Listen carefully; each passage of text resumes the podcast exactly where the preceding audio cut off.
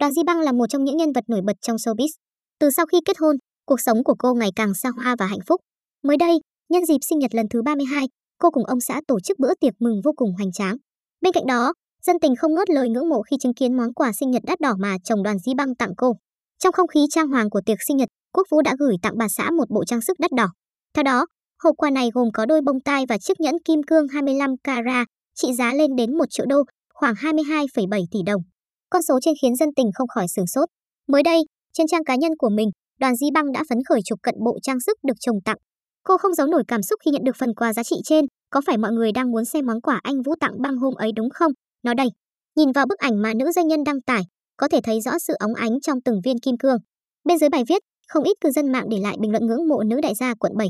Không chỉ có công chúng, nhiều người nổi tiếng cũng bị sốc trước giá trị thực sự của bộ trang sức trên. Cũng trong tiệc sinh nhật lần thứ 32 vừa qua, dân tình lại bị chó ngợp trước màn vung tiền của đoàn Di Băng. Theo đó, bữa tiệc được trang hoàng lộng lẫy với 4 tấn hoa tươi. Ngoài ra để ghi lại những khoảnh khắc đẹp nhất, có đến 50 nhiếp ảnh gia tác nghiệp tại bữa tiệc. Thêm vào đó, menu của buổi sinh nhật cũng khiến dân tình mở mang tầm mắt.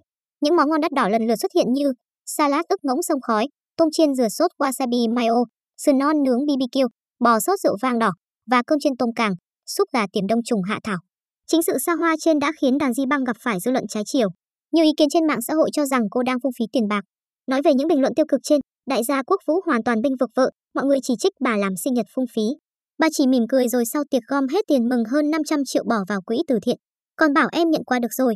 Tiền em gửi lại những người cần hơn em. Không phung phí, xứng đáng đúng không mọi người?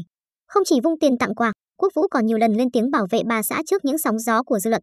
Ở những dịp lễ Tết, hay ngày kỷ niệm, nam doanh nhân cũng chu đáo chuẩn bị các phần quà có giá trị đất đỏ tặng đoàn Di Băng.